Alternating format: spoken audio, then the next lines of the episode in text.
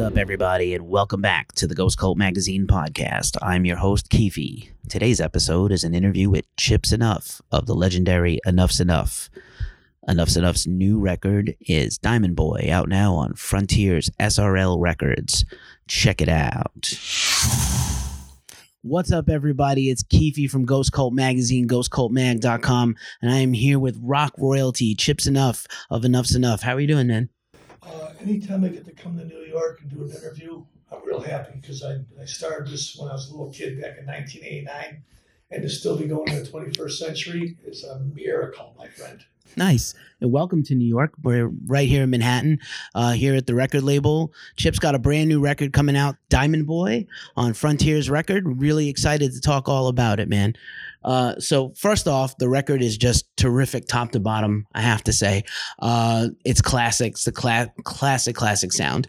So right off the bat, obviously, look, you never mess with the formula, but where where do we start with this record after the last few? Uh, where we started was uh, we looked at the template of what Enuff Z'Nuff is at right now, which is 20 albums out. It's, uh, the average life expectancy of any band's three, four, or five years. So for us to still be making records is, is truly remarkable. Uh, and that, but not to sound modest, there's still a lot of hard work out there. And I had a bunch of songs, and I sent uh, the label Frontiers two songs. I said, "Here's what I'm working on," and they go, "It sounds terrific." Serafino, who's like the Godfather there, said, uh, it, it "Sounds great. Let's do a record." So I just I had a bunch of songs. I just started putting them together, and my my template was uh, 70s. I didn't want to make an 80s or a 90s or a 2000 record. It was already been made. We did that all those years. I wanted to go back because I remember Clive Davis saying to me years ago, Chip, if it's 20 years old, it's new again. So we went into making the recording. Uh, we, we started tracking analog, so big two inch tapes, which is a lot of fun. And it's very tedious. It takes time. And then from there, I just started recording the songs with very minimal overdubs. Uh, I looked at Genesis when I started doing this. Uh, when Peter Gabriel left the band, uh, Phil Collins took over singing, and that's what I'm doing right now. So I thought uh, we'll just make a real good rock record, glitter rock record, showing the best elements of pop, metal, alternative, hard rock. Put them in a blender and see where we go killer, man. It's definitely a contemporary sounding record, Diamond Boy. Uh, I have to rave about these songs. Obviously, the single "Where Did You Go" is blowing up Spotify and all digital platforms and everything else like that. But uh, I really love Fire and Ice. I love Metal Heart. These are terrific songs. And and look, Enuff Z'Nuff doesn't have a formula, but if it did, great songwriting, catchy hooks, great vocals, and killer guitar on almost every track. So if you are, have been a fan, you will love this record. If you are just getting familiar now, everybody come along on the train. It's a badass record, man. I appreciate that. It was a lot of fun making the record. It was certainly a challenge. Uh, the, the, the game has changed. It's a different landscape out there in the country right now. And there's a lot of really good artists and music out there, from hip hop to rap to R and B to rock to metal. I listen to it all. That's probably why the songs have come out this way because uh, I need something to write about, and that was my template, looking at all the different things that are happening around the country, and uh, a lot of fodder out there. And uh, I think we came up with something that's really unique uh, compared to what's out there because we're not like any band on it, I think, but we have elements of it. We pick the bones off all of our favorite bands, and that's that gives us our style, I think, and that's where we. We, I think we stand alone in a lot of ways because of that. Uh, definitely uh, would attest to the longevity of the band for sure. Uh, and as you mentioned, you're now the sole, you know, frontman of the band is semi new role for you, but you've always been kind of out front, the spokesperson. It's been your band. Uh, you have been the leader of the band for all these years, but now you are actually fully in, you know, sort of assumed leadership mm-hmm. visually. A guilt by default. Okay, brother left in 2013. Uh, my guitar player.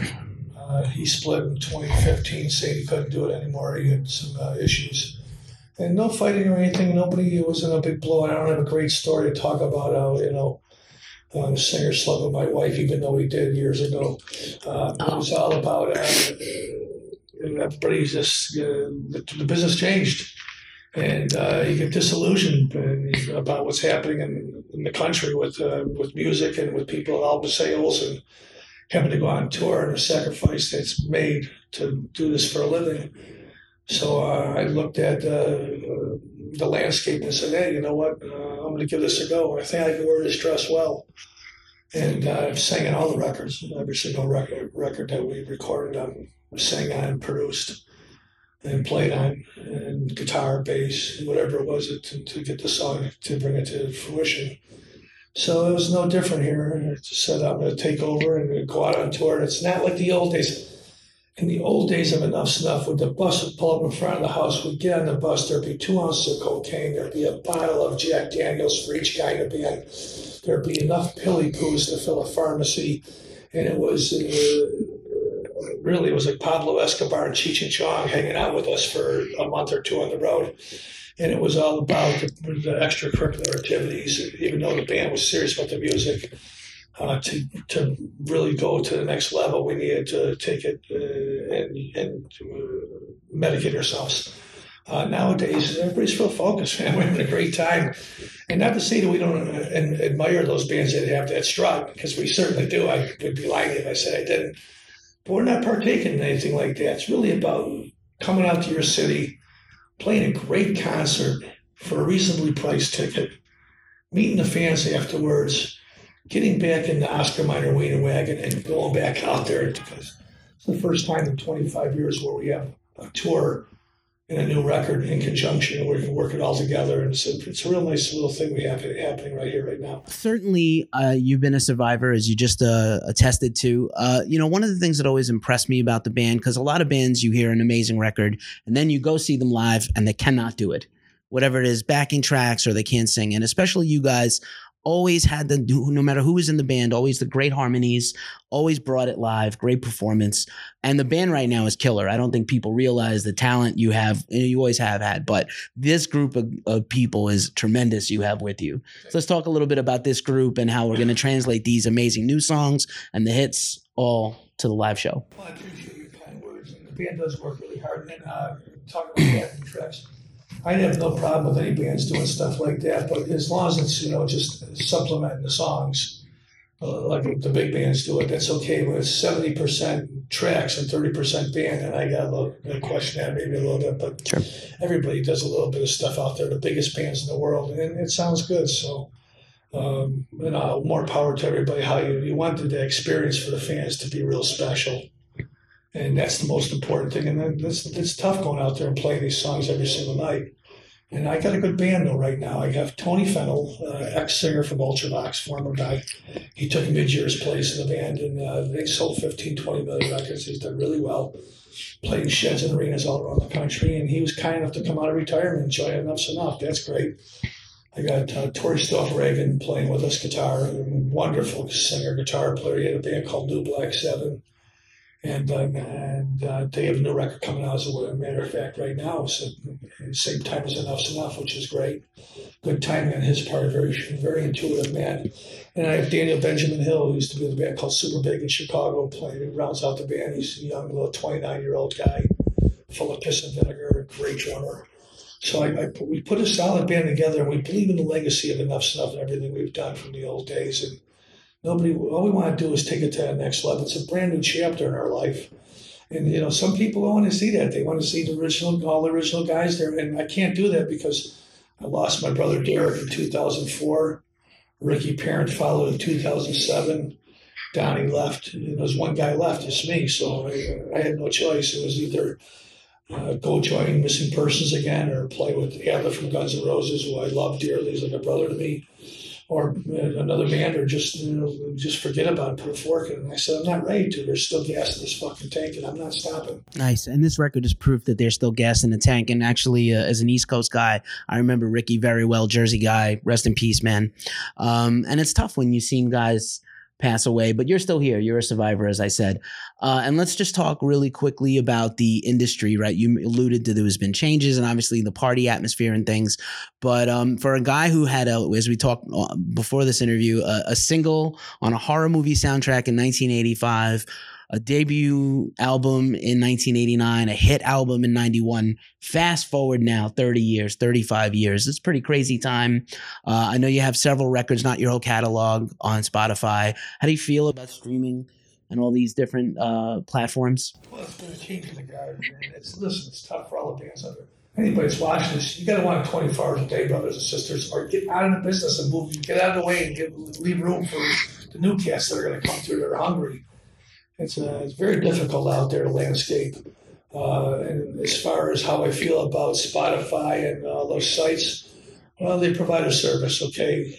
Uh, however, I don't like to read stuff where uh, an artist has, like Peter Frampton just recently tweeted that he's sold, uh, he had 55 million streams of one of the songs, and he was paid 1.1 $1,700 for 55 million streams. That's not fair, folks. Um, let's pay the artist. I'm not, even if I wasn't an artist, I remember going in the old days buying the records and saving up. It was a it was a treat. It was a special occasion when your favorite bands, Alice Cooper or Queen or Kiss, and they're putting a record out. And Led Zeppelin in the old days, you know, that all these bands put great records out, and it was exciting. You get the News Door record. You like, I gotta go get the new Morrison record. And it's the the change the guard is there right now. So I think that uh, the new way for any artist out there is to get out there and play shows live. That's the new. That's the, the stream where you're going to make the dough and at least make a living. Live shows, maybe a movie, a soundtrack, a TV show, a commercial, There might be a producer or a director comes out and sees you. And it's all about be nice, okay? That's what I'm saying. Kindness costs nothing, and with you, you give it so much. So uh, that's what you got to do. Go out there and play shows and sell your merchandise and, and, and, do the things you need to do to move your career up. And you got a chance. Everybody has a chance. Uh, you don't do those things, nothing's going to happen. But I, I, feel good about the future. I feel confident. Anytime an artist gets to put a new record out, it's a blessing because new music could be good, great for a movie or a TV show or soundtrack. You don't know. You something the brand uh, more than anything to a tour, and that's what we're getting ready to go on a major tour. So um, it's all good. And any bands that put music out there, uh, kudos. I wish them all well because it's a tough business out here. Kill them with kindness, people. Kill them with kindness. It's not just enough to be a legacy band, but you have to be current. And uh, we were talking offline earlier about your other interests in music, modern music, and all types of genres. Uh, beside your main gig here and maybe your other guest appearances, what other uh, interesting stuff have you been getting into on the producing side and the songwriting side? I've been producing records. I've worked with guys in Journey and worked with Steve Miller's players in his band, and uh, you know, Smashing Pumpkins, Cheap Trick.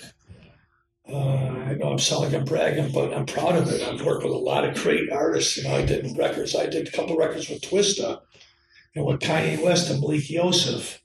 And I played on these records and I produced the records and I sang on them and those featured vocalists. I've really done a lot of stuff and some stuff that I'm not even credited on that I've played on with cats. And I just didn't want to be a one trick pony. And I thought there's not a lot of rock guys I know that dip into R&B and uh, other stuff outside their genre, and I do. And I like to mix it up, and that keeps things healthy for me.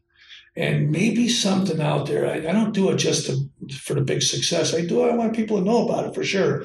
That's always about the chips, but maybe there's a light at the end of the tunnel. At the end of the day, someone's going to hear and see that and go, that's the guy we want to get for our movie or soundtrack.